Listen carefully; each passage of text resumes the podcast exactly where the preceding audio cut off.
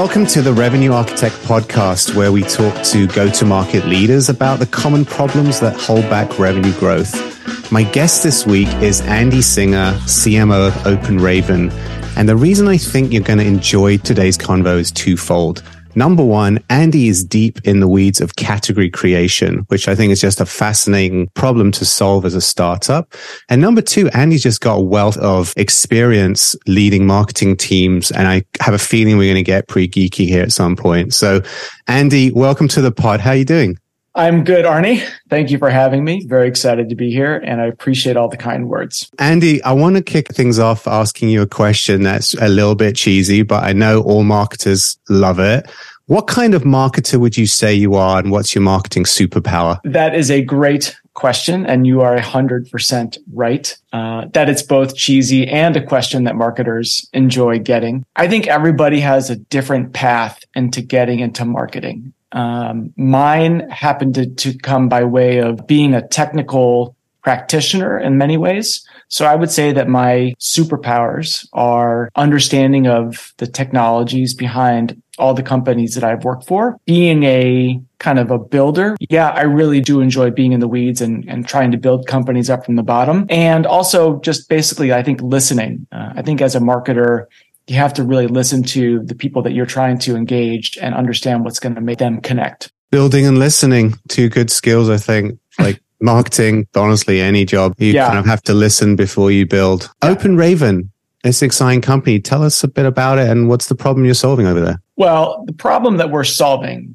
is helping companies that run their businesses in the cloud and things like AWS or GCP or Azure or even you know places like snowflake or databricks where the business is really driven by the data that they have. And we have a platform that's designed for security teams to be able to protect that data. And fundamentally what we do is we help those security teams be able to answer critical questions about their data like where is it located? What types of data do they have? And how that data is protected. And then we give them ways in which they can take action on that information but I think what's really interesting here, Arnie, is why is the company solving this problem? And it goes back to when the company was founded back in 2019, when at that time, you know, the data economy, essentially like data driven business, um, running at cloud scale was really taken off. And just the volumes of data being put into the cloud was growing exponentially. Um, and at that time, there are really good platforms for data science teams. Um, so they can manipulate data and work with it and make it run, you know, work how the business needs to work. A, a ton of privacy tools uh, because at that time also compliance laws were just you know everywhere and everybody was running afoul of them and trying to figure it out. So privacy tools took off, but there wasn't any there weren't any platforms there that really catered to the needs of security teams. So the company saw an emerging need, uh, which was to create this kind of platform. And the driver for it from a security standpoint was security teams just didn't have an idea of where sensitive data was located. So we'll, take an example of like a data breach. When a breach happens, more often than not, the team that gets the phone call is the security team saying, tell me what happened, how much data was stolen, and what's the impact. And from a compliance product perspective, they might have an insight as to say, ah, this here's some PCI data or credit card or social security number information that was put out there in the cloud. We know it was there and this thing says it was protected.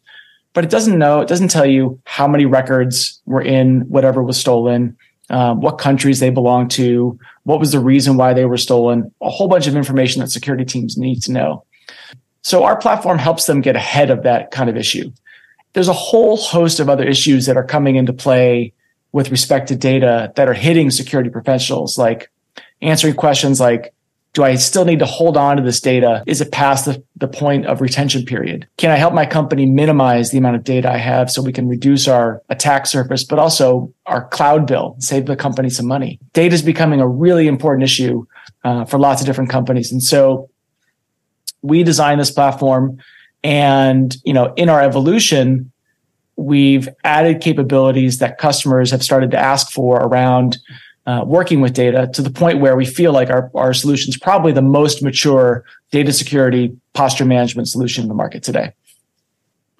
You know, it's really fascinating listening to what you just said, how the data economy has really taken off. Data is growing exponentially and how the different users of data have been served over the years. You know, 15 years ago, the question was like, where is the data? Literally, literally like, where is it? Like, how do I get it into a place where I can use it? And the early data science teams, that was really their biggest problem. Was like, I've got all this great math that I can do, but like I don't have the data or the data's dirty or it's just like inaccurate. And people would build models and then they would be wrong because would, the plumbing was wrong underneath it.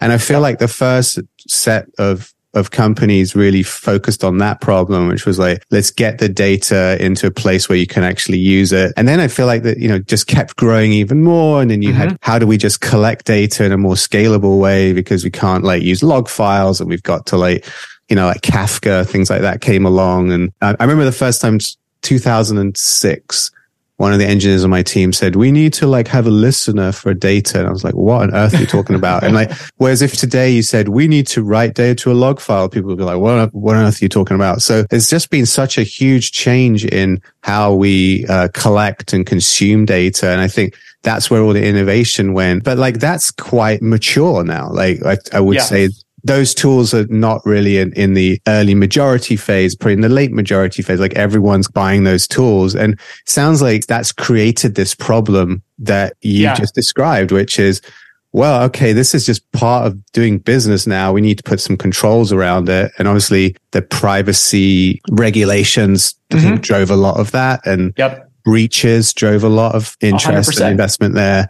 But imagine you get burglarized and mm-hmm. the police come over and they go, what was taken? And you're like, I don't know. They're like, well, can't really help you. You know, the idea yeah. that the security team is being tasked with like figuring out the scope of the damage when something yep. happens. And I can imagine that a lot of security teams dread that call, right? They, we had a breach. totally do. Because then, because like the FBI comes, and they like the FBI will say, what happened?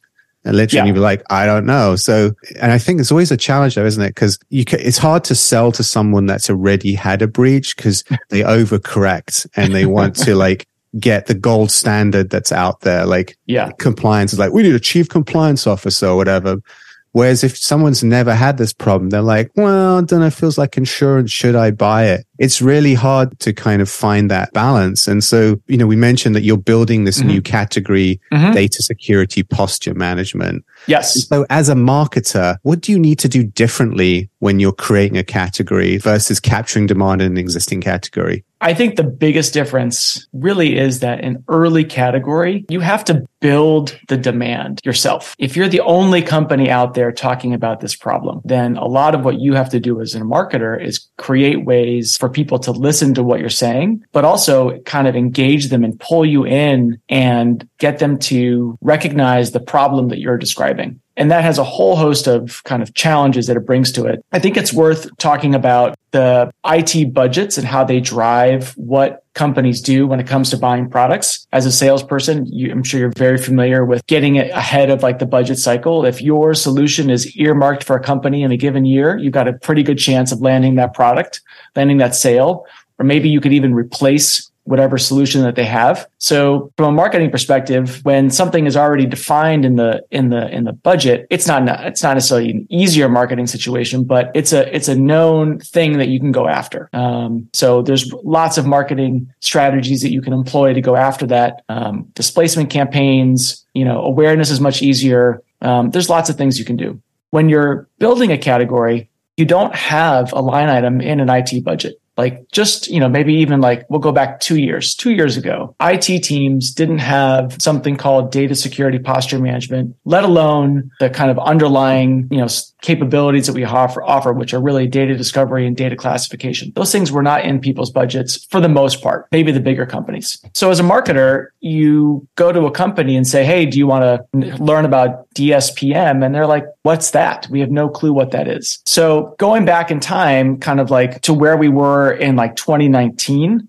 our kind of whole strategy was focused on kind of building up awareness, getting early customers, obviously, but like we wanted to be in a position where the wave of demand that we were predicting in our space, we wanted to make sure that we were going to be at the, at the top of that wave when it crests. And we always wanted to be with it. So if we go back in time to when we first started shipping our product, we've got something out, you know, we come, you know, people can buy it and take a look at it. A lot of what we focused on was really called, you know, basic core product marketing. So you have to like do things like in, engage with CISOs and listen to their problems and you have to connect the dots. You know, you have to kind of probe and ask questions around challenges with data and security to figure out where like their pain point is and match that to something you solve for. Here's a here's a great example. At that time, you know, probably two years ago, our sales cycle was very much in the following process. You would find a qualified lead, you would have a conversation, you would do the demo, uh, and then you would do a POV, a proof of value or proof of concept. After that, you know, the, the, the whole purpose of the POV was to reveal to the customer all the things that they didn't know were happening with their data, you know, exposed information, misconfigured data stores, compliance issues and whatnot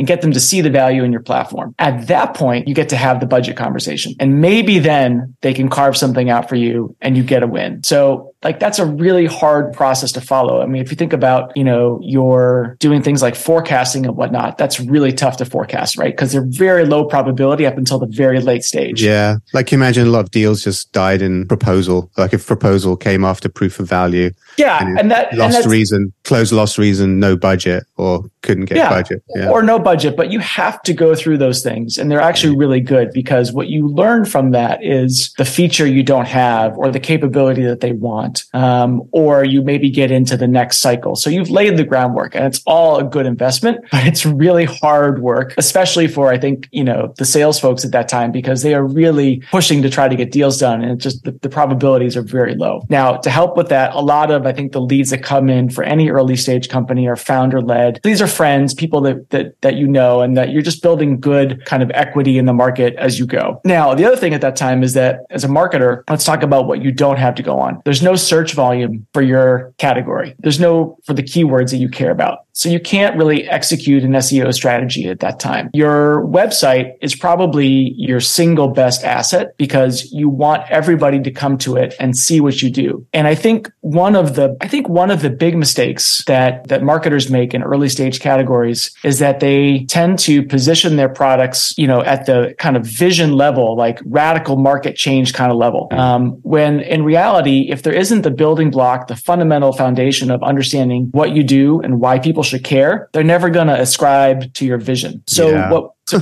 Sorry, I just I'm thinking about the number of early stage businesses where you go to the website and it's just a bunch of jargon, and bec- because they think that I think a lot of it is the founders they try and raise money, they try and create a new name for a category so they can own it, and they sort of talking this industry jargon that maybe an investor would go, oh, this is the you know the the new thing like generative AI. Like how many how many people care what generative AI is, but like investors care about it. So correct. but it's, it's realizing that your investor's not your customer.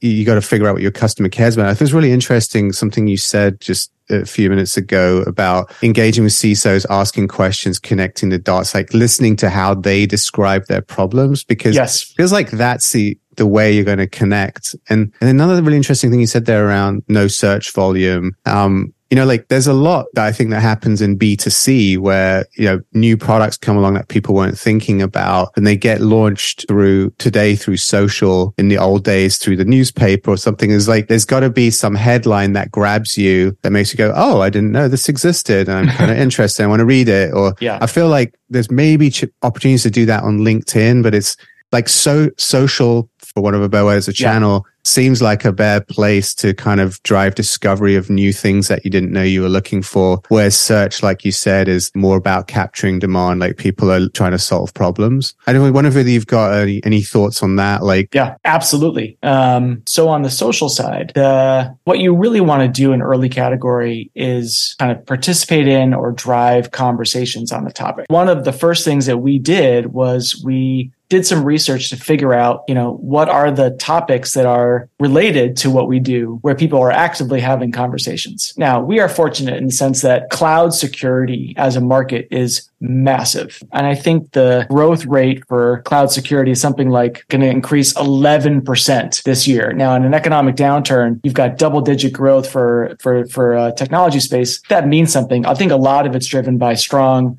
cloud security spending. And cloud security is, you know, has a lot of subcategories in it. One of them, though, is a space called cloud security posture management. So sounds very familiar to DSPM. And we don't think of the names of these categories. This is all done by Gartner, essentially. So we let them come up with these cool sounding names. Um, but essentially, um, the cloud security space is relatively mature. So the, the people using these products and the CISOs that are buying them and all of the ecosystem that supports it they're having really good conversations about cloud security. For us to get into social, the strategy that we used was to attach to the cloud security posture management space. So we started building up, you know, there's lots of really cool ways that you can figure out what people are talking about. One of them is doing essentially hashtag usage research. So you can, there's analytical tools on the web that are essentially free. Some of them are paid, where you could say, look through all of the profiles on Twitter for people who say they are of type X job role, CISO, security engineer, cloud security architect. And then of those, how many, like, what are the hashtags that are using? And you get like a word cloud essentially. So you get like maybe a thousand people in a word cloud. And then you see what are the top hashtags. So, and with respect, and then so you get like things like all the security topics and then you find like cloud security. And one of the mm-hmm. things we found was cloud security was at the top, data security was at the bottom. But our strategy at the time was to just use those hashtags have a good social cadence going, roughly like one post, uh, you know, 30 posts a month and try to get these people in the conversation. So that was on Twitter. For LinkedIn, it's the same thing, but you know, LinkedIn, the advertising component in my view is much stronger than for B2B at least than Twitter. So we didn't invest in advertising on Twitter. We invested in advertising on LinkedIn. And because LinkedIn's targeting tools are are way better.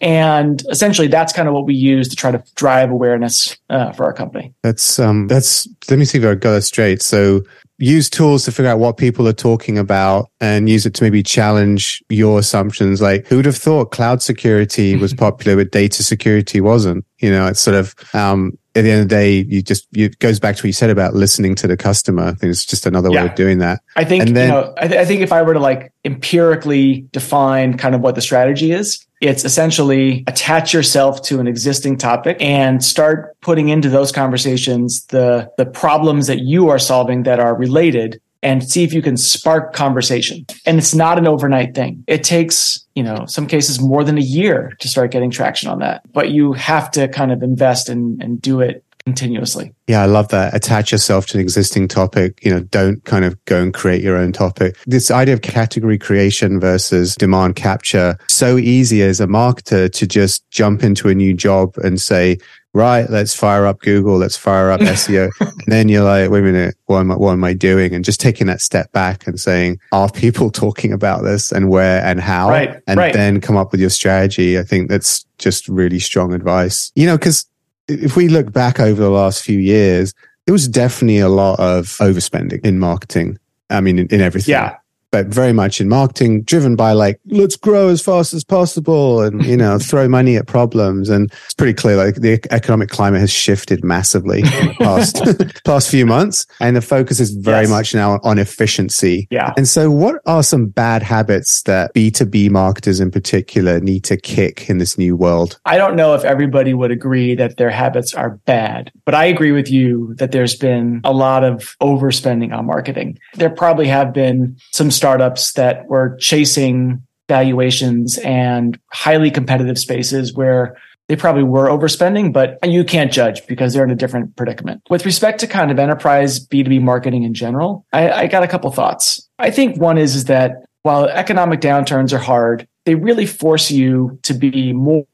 objective in analyzing your, the performance of your marketing programs than anything else. So when you don't have to cut your budget, I think there is a tendency to look at your programs and see if you can kind of engineer your way to success. Oh, we can experiment this. Let's push this another month and try this. You know, let's see if we can spend more here to, to get more results and see what happens. And I think the bad habit is, is that you don't force yourself to just give up and say, you know what, this is not going to work right now. Let's put our uh, eggs over here and make sure we can get real results. And I think that's that's one of the big bad habits. And it's hard to like I think it's hindsight is definitely 2020 and I think we're all guilty of doing it. But I would say like the more you can push yourself to be objective and to generate real results than to try to like produce the miracle, that's probably time better spent. You know, and there's some practical examples that I can give on this. I think one of them is definitely advertising programs. You know, trying to find you know, A, trying to create signal and B, trying to find signal in the noise are the two things you want to do in advertising. Let's say Google versus LinkedIn, for example. For B2B in a developing space, you know, Google is a is a great platform, especially when there's search traffic. It doesn't necessarily give um, the best ability to target. So, you know, case in point, like take the term data security. It's a pretty big term. Um, and as much as we tried to craft keywords and ads that catered to uh, security professionals and enterprises when it came to something around data security, one of the things you could never take out of the out of the um, the the clicks were people were who were basically consumers looking for data security solutions. People who wanted to protect their credit card number uh, from escaping or have better security on their on their on their laptop it, we could just never get around it because there just wasn't enough volume in the enterprise space to push it out. LinkedIn, though, highly targeted. Um, you can spend lots of time creating really good targeting um, profiles within LinkedIn, and it's great. But ultimately, you know, if people A aren't using LinkedIn or B, if they're just scrolling right past your ads, which you'll never really know, you have to kind of cut bait at some point and switch to something else. So I think that, you know, those are kind of two habits you have to break yourselves of. You have to say, look, we're going to run this for a month. If we don't get the results, we're going to switch. And on Google, you have the bad habit is not looking at the data closely enough and frequently enough to really understand if it's working or not, you know, because they can be kind of like a, like a black box in some, to some degree. So I think those are probably two things I would say people should kick the habit, especially when you don't have big budgets to play with. I mean, so true. I, I can say from my own experience, I used to build these ad platforms. You know, when you're building them, you're optimizing for your revenue, not your customer. As much as you might have objective based targeting yeah. or whatever, at the end of the day, like you are maximizing ECPM number one, and then you're maximizing customer retention. Mm-hmm. And you're also, especially Google and LinkedIn, you're very aware of your market position and saying, well, at the end of the day, people need me more than I need them, uh, or right. my cust- customers need Google more than Google needs its customers. And so I can experiment with your money. and, uh, and yeah, yeah, because, you know, like, um, it's a great example, data security. I mean, you mm-hmm. can do things to say, like, give a conversion a different value to Google you know, uh, like someone that fills fills it out. You, mm-hmm. you, say this is worth X, and then but Google's like, well, you need at least fifty conversions a month, so give me, you know, give me enough budget, and then right, you know, and then you're sort of Google doesn't really tell you what it's doing to figure out whether it thinks. And Google doesn't get, you know, a, a grade at the end of, you know, performance review at the end of the quarter on how they're doing. So yeah, it's, you That's really true. have to, you really have to kind of, kind of go it and go in there and like be really specific. And I think it's very hard. I've seen this a lot. And when it, from someone who sold a lot of advertising, it's very easy to get to say to a marketer, Hey, you want more volume? Loosen your targeting. And then because, you know, as a marketer, you're under pressure, aren't you? Like if you deliver a small number of leads, those leads better convert. Otherwise, everyone's like, why are you here? So Right. Marketers tend to kind of go, well, I'll deliver lots of leads and some of them will be good, you know, and then introduce a whole new set of problems. Um, and, and, you know, I think on, on Google, well, on paid search in general, like getting really specific on your keywords, um, it yeah. is so important. You know, going back to what you did, you found on Twitter that mm-hmm. data security versus cloud security you know, now that I'm hearing them, I'm like, well, clearly no one says cloud security if they're a consumer because cloud is like an enterprise word. But these are things that are like are always obvious in hindsight, but like, uh, you know, you have to kind of do that research and that listening to figure out what key, you know, what, what should I, I be buying? And, mm-hmm. you know, LinkedIn, I think it's really interesting too. Um, LinkedIn definitely knows that they're the only game in town. and, 100%. You know, and their targeting is quite kind of, um, you know, it's like, um, it's very forgiving is probably like a nice way of describing it.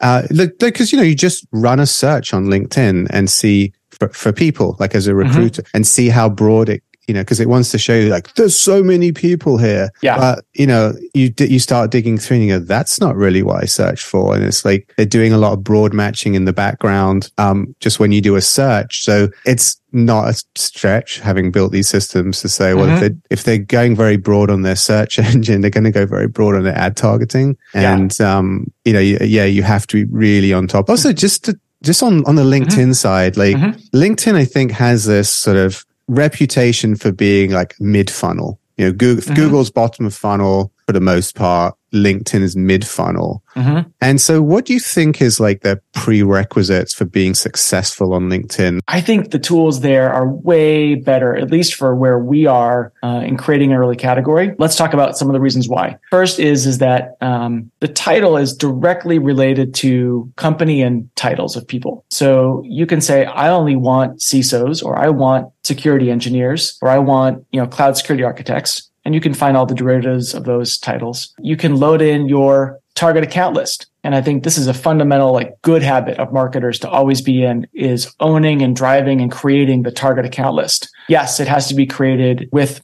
input from sales, but it is fundamental to how you run marketing in so many ways. And of all the tools out there, LinkedIn is probably one of the better in allowing you to use that tool um, for targeting. Um, yes, you can use it uh, in Sales Navigator, which is a you know great for leads and prospecting, but the ad targeting is really helpful. So like here's like a, from an advertising program perspective, LinkedIn allows you to do a couple different things. One is is that you can cookie all your website traffic and anybody who hits your website, you can put them into a LinkedIn advertising campaign. Um, so you can create a, a top of the funnel thing with specific awareness ads. Then you can ha- uh, match the rest of the funnel to your content strategy. So you can have some good content in the middle. And then anybody who goes through that step, you can then put into the, you know, kind of consideration or bottom of the funnel step where you can hit them with or give them or serve them you know, uh, a more of a of a concrete kind of ask. Would you like a demonstration? Would you like to get this white paper or something like that? Uh, and then also, they're really good at giving you creative ways to do that. So you can do single image ads, you can do carousel ads, videos, lots of different things. So there's lots of tools there.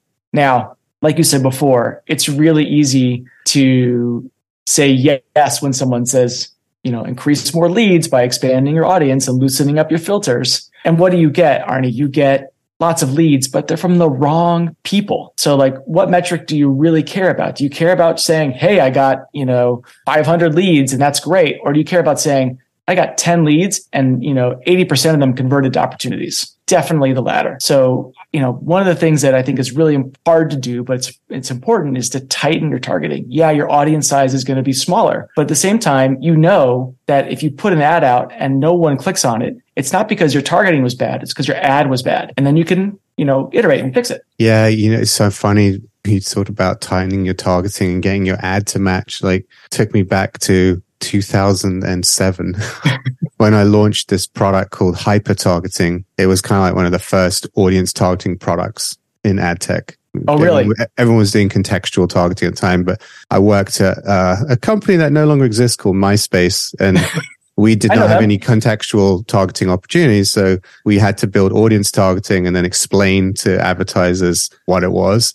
Mm-hmm. And I remember when we first launched it and it didn't work and everyone's like, the targeting's broken. And then we looked at the ads and we're like, the ads got nothing to do with the target audience. Right. And creative agency was like, why, why would you make the message targeted to the audience? You know, it's like, we don't do that online. We just give one ad and it's kind of cool. You know, we run it broadly targeted and, uh, you know, we had mm-hmm. to literally educate on you need, um, to match the, the, the ad to the, to the audience. And yeah. it was, it was the same time when Facebook was building its ads platform. So I think mm-hmm. we both benefited from each other. I mean, we were at one time the same size. It's hard to believe now, but like, um, you know, and, and, uh, we had a lot of the same advertisers. And I think it was actually when we both got into self-serve ads that mm-hmm. it really, you know, the, the, um, the, the performance really improved just because, you know, you're opening up your platform to entrepreneurs and people who see like, oh, I see that you have audience targeting. I should have a message that, t- you know, types, maps into the audience, whatever, matches yeah. the audience. And then suddenly like the, you know, you, you get all these learnings, um, that you can share with your bigger customers who are probably in hindsight, like late majority buyers. Yeah. So, so it was, yeah, it's really, it's really interesting that, that idea of, you know, got to get the messaging and the um, and the targeting to match, and also just the idea that you should make your target market smaller. It's so counterintuitive, especially Absolutely. for founders, and mm-hmm. you know, like you go out there telling your investors that your TAM is it's got to be 50 billion. That's the number, that, you know, um, but it's not 50 billion today. And right. I think what you said there about you got to have your target account list and it's, you know, it's fundamental to how you do marketing, not just how you do sales because it defines your TAM. It's like, no, my TAM is 100 companies. Right. And then it's not, it's not my TAM in 10 years, but for, in, for the next 10 months. Yeah. And just being really honest about you know your target market is smaller than you think so however you big how big you think it is make it smaller and then yeah. kind of pick the right strategy i remember like when you and i chatted a while ago mm-hmm. you talked about marketing qualified accounts mm-hmm. which is actually a term i'd never heard is that kind of what you're talking about here with yeah the, yeah tell us more about that like how did you kind of um, I, am not i am not the author of that uh, of that term um, account based marketing has been something that's been in in play for several years now, and a lot of it I think has been driven by the rise of really amazing platforms like Marketo or Demandbase and 6sense, um, where not only do they like so like Marketo, for example, automation platforms have the ability for you to analyze and run and create programs at an account level. But tools like Demand Demandbase or 6sense or even something called Qualified have the ability for you to look at your uh, look at your uh, engagement uh, across the market, both things that are happening on your site and what people are actually searching for at an account level, not just an individual level.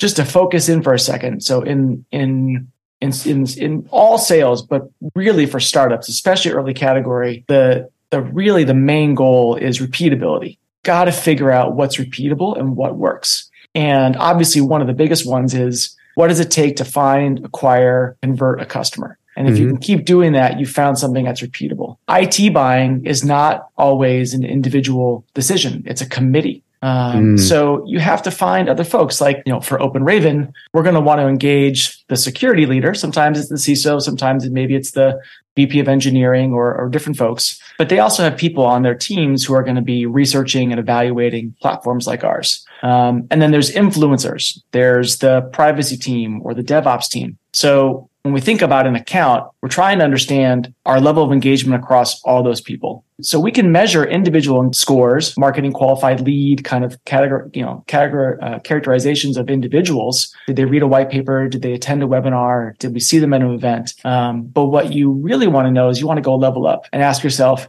Hey, at this account that's on our target list, you know, mm. have we engaged with the CISO? Have we engaged with the security architect? And then you want to plug in more information you want to use intent signals to say, and are they searching for the things that we think are predictors of wanting to buy our solution? Do they have a data breach? Are they looking up, you know, data security or data classification? Uh, and how, and what frequency are they doing that? And you can use that information also to plug it into your ad targeting. And lastly, um, you want to have a perspective of the engagement of all those people at a, a, at a company on your website. And that's where tools like, say, something like Qualified comes in, where you have the ability to connect your CRM. So we use Salesforce. Mm-hmm. Um, so it's got our target account list. It knows all of our leads and contacts. And when somebody visits our site, Qualify can tell us, hey, this is this person's title is X. They're at one of your target accounts. This is what they're doing on your site. And then you can, there's all sorts of customization you can do with respect to engagement. Oh, and it also tells you the source. So it says, hey, they came in from Google or an ad or organic search. Um, and you get all this information. So now when we think about all the things that we need to do in marketing, one of the biggest things we're doing is we're looking at the accounts and their engagement, and we can tell which ones we should focus on. And as you want to kind of like pounce on them. So maybe you, you know, add them into your targeting profile, or you do more SDR outbounding, or maybe you send like a really thoughtful email from your CEO, or try to call up one of your investors to say, Hey, you know, the person at this company, we think that they're yeah. You know, getting ready to buy let's let's go talk to them. That's kind of like where the focus is. It, that kind of intel so useful would be so useful to the salesperson who's trying to multi-thread in the deal to, to mm-hmm. you know because normally it's like it's two different groups you know there's i i get, gave you somebody they're like a champion or a low level person and then you're trying to use them to get access to the rest of the org. And you don't get, you normally get any signals from marketing on who else is engaged. And right. if you have an SDR team, they usually stop working that account because no one wants to stand on anyone's toes. And, you know, it just, it's so inefficient. Um, mm-hmm. and I think it's really, really interesting what you, you're doing, doing here. First of all, yeah. just having a small account list so that you can get your head around like the dashboard of all the accounts and what's going on. But then also yeah. like be able to say these people are, these specific people are clearly engaged. Like go reach out to them. The, t- the tactics you mentioned there, like asking someone for an intro or whatever, it always works. Cause I mean, I, I write blog posts every week about topics. I can see who, who like boards them around and I'm like, yeah. well, clearly Yesterday's one was about how to do warm intros. Clearly, I can tell you who on my list it cares about warm intros right now because it's like, you know, they, they yeah. viewed it, viewed it 50, 60 times. So yeah, yeah it's some, um, I really like the way that you kind of, you bringing, you bringing the intel into the, at the account level. Um, yeah, I think I, a lot I, of people think account based marketing is just uh, a LinkedIn ads campaign, but clearly you told us here it's, you know, mm-hmm. walked us through it's a lot more. You got to think think a lot more about it. And the way to do that is to just have a smaller list. Yeah. I'm taking I, away.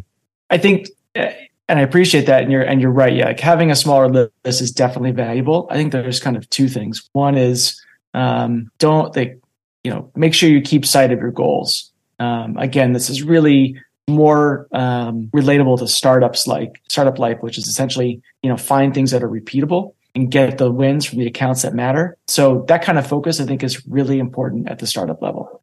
Andy, I feel like I could talk to you for another hour about this on top of the two hours that we talked about last week. But yes, um, we're coming up on time here. Uh, thank you so much yeah. for sharing your insights with us uh, today. And um, yeah, really appreciate you being here. Thank you for having me, Arnie. Let's do it again.